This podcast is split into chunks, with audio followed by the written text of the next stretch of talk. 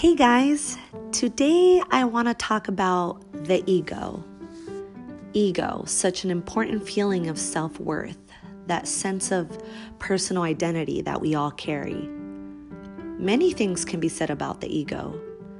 The ego provides confidence and strong self-esteem.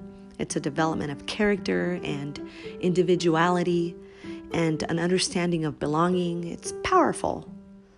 However, many times over and over, we evaluate ourselves higher than perhaps warranted, surpassing our feeling of importance, considering ourselves and our viewpoints in such a centered, one-sided way that the outcome of our reaction is clearly self-absorbed and all about oneself.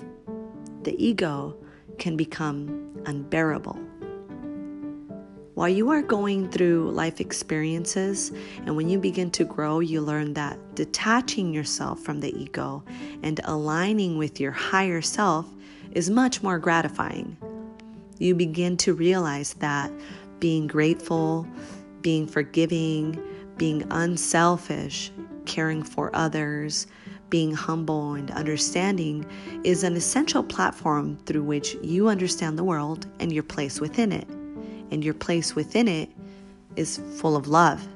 Because the truth is that the root of a mind full of ego is fear, self-critical, doubt, worry, and judgmental.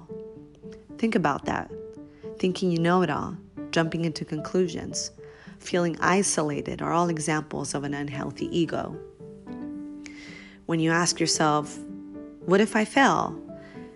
Why don't you instead ask yourself, what if I succeed? When you ask yourself, why does this always happen to me? Instead ask yourself, where do I need to work to improve this?